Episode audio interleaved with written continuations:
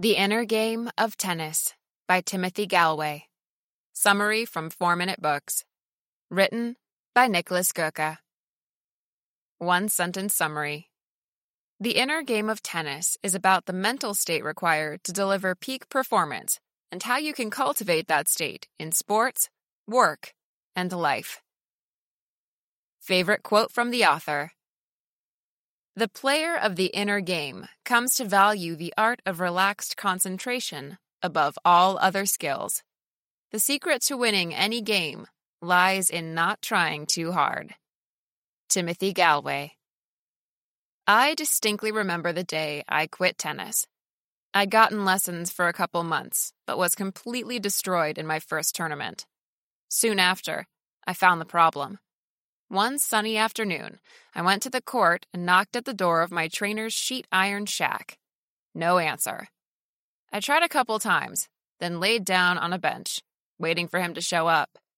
He'd often been late, so I wasn't surprised. Eventually, I fell asleep. I woke up much later, close to the time my parents came to pick me back up. He never showed up. Didn't even call to apologize.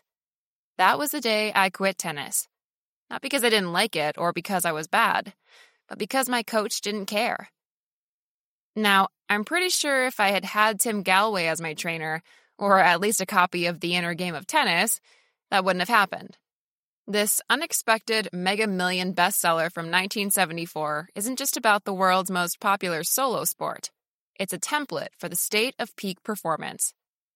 Here are three lessons to help you deliver your best work on and off the court. 1. How our two inner selves interact decides how skilled we are on the outside. 2. In order for our performance to flow effortlessly, we must calm self 1 and have faith in self 2. 3. The inner game applies to all walks of life, not just tennis or even sports in general. Whatever you want to accomplish, mastering your inner game will help you relax, have fun, and excel all at once. Let's go. Lesson 1 We all have two selves, and their inner battle determines our outer success. Do you sometimes insult yourself out loud? For example, when you drop something. Ugh, you idiot, watch out. While some of us do it more than others, it's a very common phenomenon in sports for players to curse at themselves. This is a prime example of self 1 and self 2 as Tim Gallwey calls them, interacting.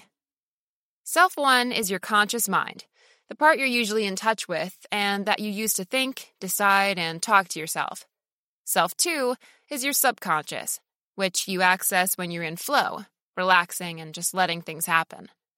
These two selves are often in inner conflict, and how this conflict ends usually determines how well you perform on the outside. As you can probably guess from thinking back to your own experiences, it is when self 2 was in charge that we're at our best. And often, self 1 only gets in the way. For example, when you tell yourself to stop being nervous, does that ever work? Rarely. For this inner conflict to be resolved, we need to take a different approach. Applying pressure doesn't work. Lesson 2 To resolve our inner conflict, we must quiet self one and trust self two. The inner game is so powerful in determining our behavior that sometimes we can predict who will win a match, fight, or competition before it's even begun.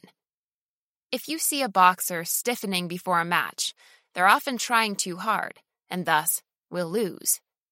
The mental state we need to excel, instead, is exactly the opposite. Tim Gallwey calls it out of mind. Not as in insane, but as in not stuck in your own head. What's good about this phrase is that it doesn't imply control. When we refer to flow as being in the zone, we assume there's a repeatable process we can use to get into that zone. That's not really the case. What we can do, however, to resolve this inner conflict is to quiet self one and trust self two. Primarily, that means not judging ourselves, but observing what happens and then trusting that self two will do the best job it can. When you judge and scold yourself, you're making self one stronger and more present, which is counterproductive.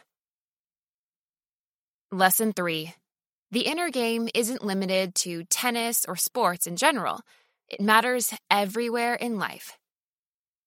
As children, we are great at playing the inner game.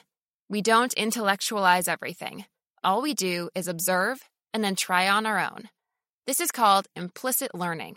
Basically, you memorize a skill without necessarily being able to describe what you're doing every step along the way. As adults, we have to learn to focus on this kind of learning again. But once we do, we have a tool we can use to become better in all areas of life. For example, while all sports, including tennis, are competitions, champions rarely see their opponents as enemies. They merely represent an obstacle in a game. And to deal with that obstacle, the player has to win the internal match against themselves. The players who are able to do that are less judgmental, have more fun, and aren't trying to control everything. Where else would that be helpful?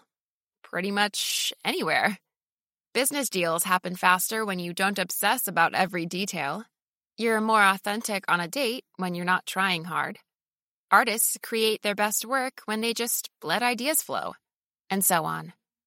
So, before you set out to achieve your biggest goals, remember to stay cool, not give yourself a hard time, and always have fun along the way. The Inner Game of Tennis Review After reading the summary of The Inner Game of Tennis on Blinkist, I instantly ordered a copy.